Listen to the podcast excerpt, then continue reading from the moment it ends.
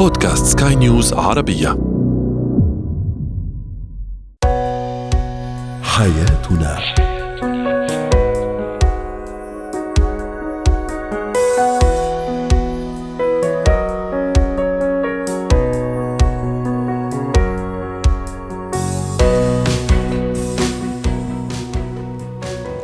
سمعنا الكرام، أهلا بكم معنا إلى حياتنا، فضاؤكم اليومي الذي يعنى بشؤون الأسرة وباقي الشؤون الحياتية الأخرى، والذي يمكنكم الاستماع إليه عبر منصة skynewsarabia.com/podcast وباقي منصات سكاي نيوز عربية الأخرى.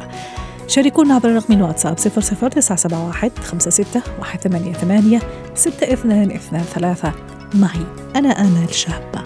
اليوم نتحدث عن الندية بين الشريكين، هل هي محفزة أم مدمرة لهما؟ متى يكون الأمر محفزا ومتى يكون مدمرا؟ الضوابط في الإجازة عند الأطفال، ضوابط الإجازة، كيف نضبط هذا الإيقاع إذا صح التعبير عند أطفالنا. وأخيرا اتيكات تناول الأكل في العمل، فيما على المكاتب أو حتى في المطعم.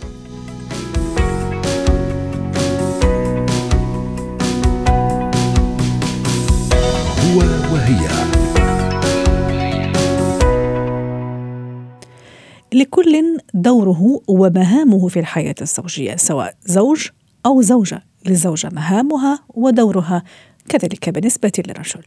ماذا إذا دخلت الندية على الخط بين الزوجين؟ هل ستكون محفزة أم مدمرة؟ متى يكون الأمر كذلك محفزا أم مدمرا للشريكين وللعلاقة الزوجية؟ للحديث عن هذا الموضوع رحبوا معي بالدكتور شافع نيادي، الخبير في العلاقات الزوجية والأسرية. دكتور شافع، سعد أوقاتك، أهلا وسهلا فيك معنا. خلي أول شيء نكون إيجابيين ونحكي بإيجابية والجانب الإيجابي من الندية. معقول أنه في جانب إيجابي من الندية إيه يحفزني لما أكون ند لزوجي أو لزوجتي. ممكن الأمر مطلوب إذا كان في عنده أو عندها نوع من التسلط، هون يعني بعض من الندية ضروري حتى أرجع التوازن. ما بعرف، عم أحكينا بصوت عالي ونتشارك هذا الفرضيات، ما رأيك؟ أحسن الله أوقاتك تنوار، طيبها وكل خير. ما طيب الله الخير والبركة. طبعا مسألة الندية مثل ما قلت هي سلاح ذو حدين، لكن نحن مثل ما نتكلم من باب الإيجابية. إن كانت الطموح وضع الزوجين طموح موحدة، اتفاق، ما مشكلة، ممكن في ذلك فيتنافس المتنافسون. أما إذا خرجت بحيث أن كل يتعدى على دور الآخر، بحيث أن عناد وتجاهل وتغافل وما شابه الأمور، ممكن تتجه بالاتجاه السلبي. وأكرر أختي آمال أن لابد للزوجين يعلمون عالمكم الخارجي يختلف عن عالمكم في حياتكم الزوجية. بمعنى عالمكم الخارجي قصدك قبل الارتباط هو غير لما يعني الشخصين يرتبطوا مع بعض؟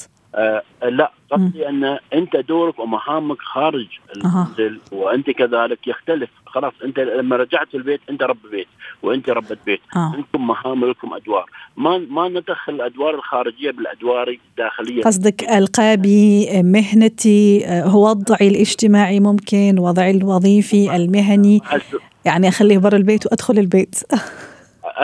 لا، لأن البعض ممكن ينظر موضوع أنا وينظر نظرة نرجسية ونظرة فوقية، وآخر شيء تعال والله مثلا ساعدنا في المنزل، تعال والله انجز، تعال امسك مع الأطفال. لا أنا فهنا، ونفس الوقت عدم التكليف. أنا والله عندي وظائفي وعندي يترك بعض المهام المنزلية للزوجة، وهنا تصير الزوجة الند بالند مع الزوج، وفي مهام وفي. فنحن ما نريد الحياة الزوجية تكاملية وليست تنافسية.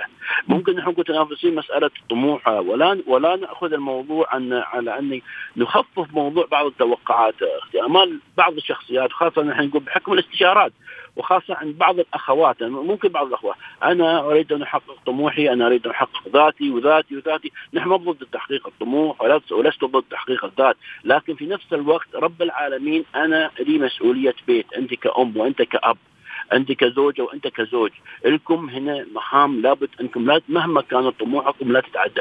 وبعدين لابد أن نحن في نوع من التفاهم والتوافق. هذا دائما نحن نعرف يوم صار القارب، إذا كان في ربانين هذا القارب يقرق، صحيح ولا لا؟ والله هذا اللي كنا نحكيه قبل شوي تحت الهواء، القارب اللي فيه ربانين أكيد راح يغرق. أكيد لها سبب لابد، يعني حتى في ديننا يوجد القوام، لكن ليس معنى التسلط، ولا نأخذ الحياة تقوم على التآلف والأخذ. يعني احيانا نمط شخصيه الزوج تختلف عن نمط شخصيه. للاسف البعض ياخذ الموضوع على ان القرارات فرديه، انا حياتي وانت ما لك دخل، او انا حياتي وانت ما لك دخل. لا، انا لي دخل وهي لها دخل وهو له دخل. ليش؟ ان نحن في قارب واحد، نحن عندنا عيال. المشكله الاخت امال الالم اللي نحن نشوفه بالاستشارات، الابناء بسبب هذا الضياع وهذا التفكك من الضحيه. فلما تكون عندك النديه الايجابيه نحن ننادي بها، وطموحكم واهدافكم واهداف الابناء ومستقبل العائله والزوجين، هذا نطالب فيه. لكن ان شفت هذا الموضوع بدا يخرج عن حدود أن دمار العلاقة الزوجية، هنا لابد أن أخفف من مسألة هذه الندية. على فكرة، وحضرتك عم تحكي على نقطة المهمة لما قلت دمار، يعني راح بالي كمان لموضوع الأطفال. يعني نحن نربيهم في أي بيئة، لما يشوف أبوه يعني ند لأمه، أو هي كمان الزوجة أمه مثلا يشوفها ند لأبوه، أنت ليش وأنت ليش. يعني كمان نحن على أي جيل نحن نربي ونتحدث، يعني مستقبلا لما يكون شاب أو لما تكون فتاة يعني نشأت في بيئة الندية فيها سيدة الموقف بين الأب والأم على طول. صحيح. سبحان الله، المرأة مهما كانت هذا رب العالمين وضع وخالق هذا الإنسان، وأكيد لما وضع هذه القوانين بعض هذه الأنظمة أكيد هو أدرى بعبيده وخلقه ماذا يعملون. فأحيانا المرأة كمرأة الهدوء، وكذلك الزوج لزوج. فليس مسألة التشاركية، نحن نطالب التشاركية ونطالب مسألة التعاون، نطالب مسألة التآلف. أما مسألة أني أنا البعض احتمال في سبيل أني أنا أريد أن أحقق طموحي وأريد أن أحقق أهدافي، يا أخي يروح العيال ويروح الزوج، أو تروح الزوجة ويروحون العيال، ما يهمني. لا، ما يهمنا. هذه حياة، نحن ما نقول مستقبلنا عيالنا، مستقبلنا حياتنا في عيالنا. وفي البعض كمان يعني بالنسبة له الحياة العزوبية هي نفسها الحياة بعد الارتباط، يعني ما تغير فيها شيء، وإن كان في الحقيقة لا، لازم في أشياء تتغير.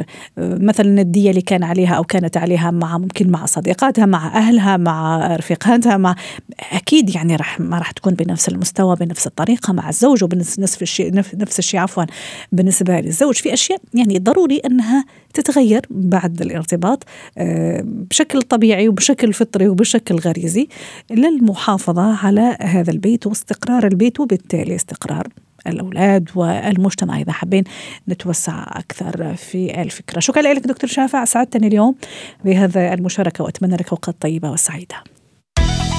زينة الحياة. الإجازة الصيفية لم تنتهي بعد، وأطفالنا والأهل كمان وأهلهم يعني عم يقضوا أوقات جميلة وسعيدة. لما نقول إجازة نقول دائما نفكر في تحرر من بعض القيود اللي تلازمنا طوال أيام السنة، اللي هي الاستيقاظ في وقت معين، والنوم في وقت، والخلود للنوم في وقت معين، يعني الأكل بطريقة معينة وفي توقيت معين. يعني في ضوابط معينة يعملها الأب والأم الأهل الأسرة، خاصة لأطفالهم، خاصة حديثنا اليوم عن الأطفال. لكن مهما كان هذا التحرر من هذا القيود، إلا ما لازم يكون في ضوابط. أول شيء حفاظا على سلامتهم، على صحتهم، وحتى ما نخرب كمان النظام أو السيستم لأن عملته طول السنة وتجي الشهر أو شهرين تبع الإجازة تخرب لي كل شيء. رحبوا معي بدكتورة رنا العيدي، الاستشارية النفسية والتربوية، ضيفتي من القاهرة. أهلا وسهلا دكتورة رنا. إيش لازم أو ما هي الضوابط اللي لازم أحافظ عليها حتى وإذا أطفالي وأولادي في إجازة، حتى إذا إحنا مسافرين عند ستهم عند جدهم؟ وبتعرفي حضرتك يعني دائما الجد والجدة هم اللي يدلعوا كثير الأطفال، خاصة لما يروحوا عندهم بعد فترة غياب طويلة. كل المحظورات بتصير مباحة إذا صح التعبير.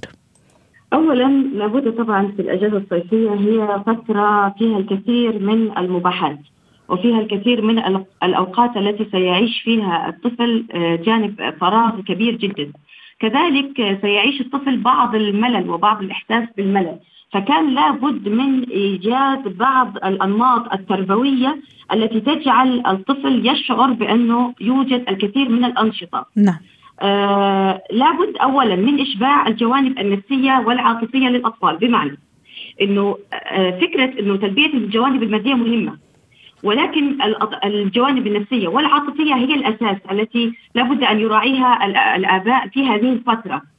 طيب الآن كان عندي وقت مدرسة، ساعات معينة في المدرسة، أنشطة معينة نمارسها في المدرسة، الأصدقاء الموجودين حول الطفل أيضا موجودين في المدرسة، يوجد انضباط بالمواعيد، صح ولا لا؟ صحيح. طول هذه الفترة، فترة الدراسة، يوجد انضباط بالمواعيد، ولكن جاءت الأجازة حتى تجعل هذا الأمر كله غير مرتب وغير منظم. فمن الأهمية جدا أن يحرص الآباء على تنظيم مواعيد النوم، تنظيم مواعيد الأكل قدر المستطاع. يعني إيه قدر المستطاع؟ يعني لا بأس إن المواعيد مثلا ممكن تتأخر 2-3 ساعات، يعني في المباح يعني. طيب الانضباط السلوكي والأخلاقي بالنسبة للطفل، دائما الشكاوى السلوكية التي تأتيني من الأمهات في فترة الأجازة، هذا الأمر يجعل كيف ممكن نفسره؟ لأنه مثلا التقى مع أكثر من شخص، تعرف على ممكن أصدقاء جدد من بيئات مختلفة، من ثقافات مختلفة، من يعني أسر مختلفة، كل أسرة لها طريقتها في تربية أطفالها وتنشئة أطفالها. طبعا فكرة انه يعني انا دائما اؤكد على وجود قوانين مسبقة. يعني ايه قوانين مسبقة؟ يعني حبيبي احنا رايحين مثلا المحل التجاري بدون ذكر اسم، رايحين كذا، طيب احنا رايحين لنشتري بعض الاغراض، ما هي مكتوبة ضمن لستة، متاح لك ان تختار مثلا 2 او 1 من الحلوى. طيب هل نشتري لعب؟ لا، احنا ما اتفقناش على لعب. أمر آخر، الاتفاق على ضوابط محددة عند الزيارات. طيب في البيت بقى أعمل إيه عشان أسهل على نفسي المناهدة وأسهل على نفسي الجدال بيني وبين ولادي؟ ما أقعدش لا أقعد، لا إحنا اتفقنا الموبايل مش عارف إيه، لا أنا قلت لك تقعد ساعة وأنت قعدت 3 ساعات. كل هذه الأمور نستطيع دحضها عن طريق شيء واحد، هكتب جدول في أوضتهم أو على الباب في مكان يستطيعوا أن يروه، تمام؟ واكتب المواعيد، مواعيد الكذا، اول ما اصحى من النوم يتم الاغتسال، اول ما وغسل اسناني مثلا، الصلاه مثلا، الالتزام بكذا، عمل نشاط كذا. انا الام اللي اقدر احط ده هيوفر عليا مجهود وهيوفر عليا وقت، ان انا مش كل شويه اراجع الاوامر. حتى احنا في المحاضرات بنحط اولا القواعد التي سنمشي عليها داخل المحاضره، من مشاركه، من غلق الهاتف، من كل ده في البدايه. ليه؟ عشان مش كل شويه كل ما يظهر السلوك ابدا ان انا اقول، فانا بضبط له يومه. طيب انا هقول لابني، طب بس وين هون الحريه اللي نشهدها كل اطفالنا في العطله، الانطلاق زي ما حكينا في البدايه حضرتك؟ اوكي سمحتي قلتي معلش 2-3 ساعات تاخير في النوم، بس قصدي موضوع مثلا هالجدول، طيب ايش اللي اختلف طيله أيام السنة؟ ما هو كمان يصحى يلقى جدول طويل عريض، يعني قدام وجهه يعني. الاختلاف شيء مهم جدا، حتى لا يفتح الأمر بشكل غير متحكم فيه، حتى لا يكون الأمر بشكل غير متحكم فيه. يعني الاتفاق على هذه الضوابط يساعد على إنه أنا أساعدهم في وقت النوم، في وقت الاستيقاظ، في عدد ساعات مشاهدة. أنا حطاله ترفيه أهو، أنا بخليه يشوف التلفزيون، بخليه يستخدم وسائل التكنولوجيا سواء تابلت، آيباد، أي حاجة، أو التجمع حتى على الطعام. حتى لما هنيجي على فكرة يا أستاذة أمال عزيزتي، حتى مثلا لو احنا خارجين رايحين مثلا زي ما بنقول بالمصري كده نصيف، احنا لو مش حاطين خطة الصيفية ومتوسط عدد مرات مثلا الزيارات أو الفسح اللي هتحصل داخل الشهر، وعملنا كل ده للفسحة اللي احنا رايحينها، الفسحة هتفشل. فهي الفكرة ان انا بخطط له يومه بالمرح، بخطط بالمتاح والمباحات الزيادة، لكن بشرط أساسي إنه ما يجيش على مواعيد نومه ولا مواعيد أكله. أو على سيرة الأكل كمان أستاذة دكتورة رنا، أشرت في البداية ممكن نلتقي مثلا في الإجازة مع العائلة الممتدة، الخالة، العمة، الجدة، الجد، اللي كمان العلاقة تكون جدا خاصة، وبعد ممكن فترة من الانقطاع عنهم، الشوق، الاشتياق، الحب، هذا اللي دائما يعني تبديه العائلة الممتدة. ممكن حيانا الست تقول له أو تقول لي عادي خليه يأكل مثلا سكريات، عادي خليه يشرب مثلا مشروبات غازية. عرفتي يعني أحيانا ما أنا مثلا النظام اللي عملته طيلة أيام السنة ممكن في هالإجازة يخرب وبشكل كبير، بعدين ألاقي صعوبة أني أرجع مرة أخرى أضبط النظام من جديد. كيف أتعامل وكيف أتصرف؟ بشكل لبق يا أستاذة أمل، بدون ما أخسر أختي، وبدون ما أخسر أخويا، وبدون ما أخسر الضيف اللي أنا موجودة عنده. والله أنا منع مثلا مشروبات غازية، أقول له لا حبيبي خلاص خليه، حرام عليك كده، مش عارف ده شوية بس مش هيحصل حاجة. فنحصل كسر للنظام. كسر النظام ده بيخلي الولد أولا يعني بحيث إن هو يتوحش كده. فعلى أساسه هنعمل أمرين، الامر الاول هشوف الشخص اللي امامي، لو هو شخص فاهم تربويا وهيحترم رغبتك بانه والله لا انا متفقه معاه ومعوده على حاجه معينه ويا ريت تساعديني في كده، اول ما طلبت مساعدتها خليتها عنصر من هذه العمليه التربويه وحطيت المسؤوليه في عندها، فبدا تتعاطف معايا. الامر الثاني انه حبيبي لابد ان انت تفهم انه احنا بره ممكن حد يعزم علينا بحاجه ممكن تكون احنا مش من الاستراتيجي بتاعت حياتنا التغذويه، فلذلك انت ترفضها بلباقه. هو بيعرضها ليك كمجامله، كنوع من انواع المجامله، ممكن تقول لا شكرا خلاص وتمشي على اتفاقات بيني وبين ماما. فانا بحاول بالطريقه دي ان انا اكون متفقه مع ابني وكذلك مع الشخص اللي امامي على حسب تقبله، لان كلمه خطه يعني ايه؟ يعني احنا على فكره كل حاجه لازم يبقى ليها خطه، والله حتى الترفيه لازم يكون ليه خطه. انا لما بدخل مثلا مكان فيه كيدز اريا مع اولادي الاقي مثلا الولد واحنا ماشيين مثلا لو حصل ان الام تشتكي ده بينام في الارض، ده بيعيط، ده لسه يا ماما انا مش عايز امشي، بعرف هنا ان انا مشيتش ضمن خطه. ازاي؟ هقول له في عندك الالعاب، اول حاجه هتمشي تشوف كل الالعاب بتاعتك وتحدد انت عايز تلعب انهي لعبه، علشان خاطر قبل ما نمشي بربع ساعه هقول لك احنا ماشيين فانت تاخد بالك انه اللعبه دي ما لعبتهاش او اللعبه دي ما لعبتهاش او اللعبه الافضل عايز تختم انت بيها. يبقى انا كده اولا بعلم ابني ازاي يخطط، تخطيط صح، كل مشوار يا جماعه صح كل لحظه. على الاساس ده اول ما اقول له قبلها بربع ساعه هيقول لي ايه؟ هيقول لي حاضر يا مامي خلاص انا فاضل لي مثلا اللعبه دي هلعبها، بس خلاص واخداه بقى. اولا نديته تمهيد، ما فاجئتوش بالقرار يلا هنمشي فيبدا الرفض، لا انا قلت له فاضل ربع ساعه شوف اللعبه اللي ما لعبتهاش او اللعبه اللي نفسك تختم بيها. جميل، يعني هو التخطيط موجود في كل الاحوال، اللهم التخطيط في الاجازه التخطيط لمرح اكثر، يعني عكس مثلا طيله ايام السنه اللي هو التخطيط ممكن لصرام اكثر ولدراسه اكثر، يعني هذا هو الفرق، لكن التخطيط هو السمه المشتركه. شكرا لك دكتوره رنا العيدي، اسعدتيني واتمنى لك اوقات سعيده.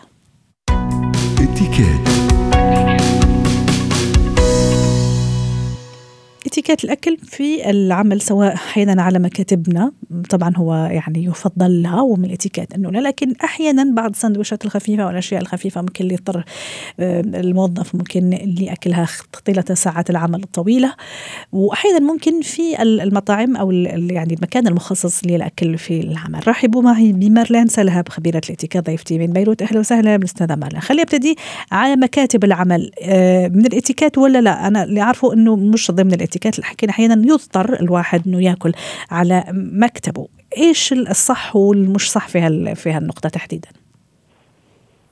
تحياتي لحضرتك. أول شيء منيح اللي بلشنا بهالموضوع، لأنه نحن دايما منقول صحيا، يعني غير أنه بس إلى داخل بالإتيكيت، لما مثل ما حضرتك قلتي واحد بيقعد 6 و7 ساعات فرد محل، سو الإنسان منه آلي، يعني وقت الأكل نخليه شوي للاسترخاء. هلأ إذا ما عندنا مجال ومثل ما حضرتك عم بتقولي ساندويشات صغيرة أوقات نضطر، بس حتى لو ساندويش صغير لازم نحن ناكل أوقات الأكل، يعني خلال ساعات يعني في يقول مخصصة للأكل، لأنه إذا بتلاحظي أوقات بتفوتي محل بتضلك تلاقيهم كل الوقت عم يأكلوا يعني على طول في شيء بيتمون، وهالشي فريمان بيضايق الأشخاص اللي حدك واللي عم بيشتغلوا معك، إنه بتعرفي في زملاء كل النهار قاعدين عم يأكلوا.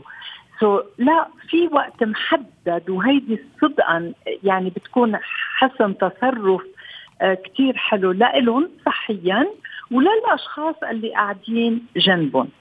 هلا أكيد ما في شك إنه إذا اضطرينا وكنا موجودين على المكتب ناكل بشكل منتظم، بشكل شوي مش شوي كتير مرتب، ما تكون لو نحن مستعجلين ما نكون هيك مهملين نترك كل شيء على الطاولة، كل شيء مفتوح.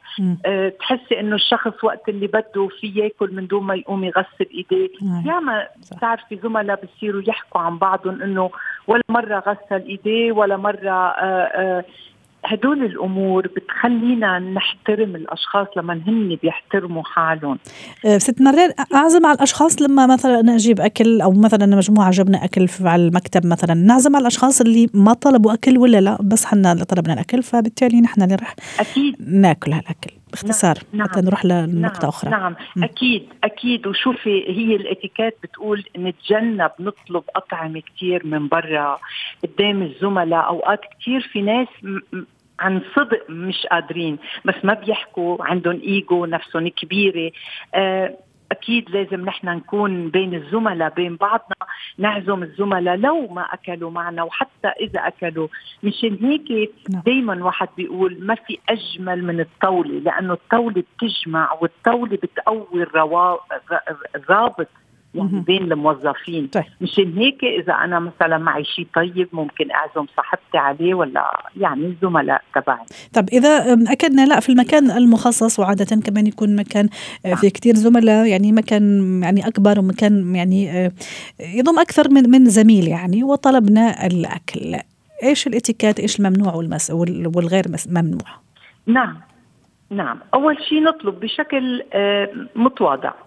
صدقا بالشغل لازم نطلب بشكل متواضع. بمعنى شو يعني بشكل متواضع؟ بمعنى يعني مش أنا بدي أطلب إشياء بعرف إنه كتير غالي. بطلب 100 شغلة. نعم يعني هيدا إحساس بالآخر. طيب. الشغل كتير مهمة، ونتجنب نطلب الأكل اللي بالإيد.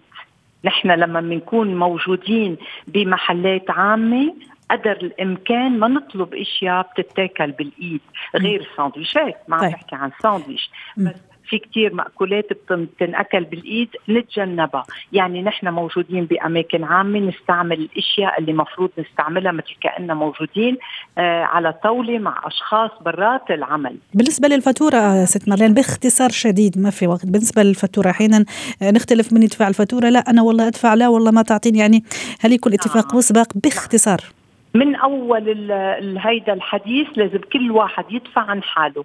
ما نقبل أبدا حدا أنا اليوم عزمتك غير وضع، أنا عزمتك بقول لا، كل واحد بيدفع عن حاله. شكرا لك سيدة مرلان سلهاب ضيفتي من بيروت.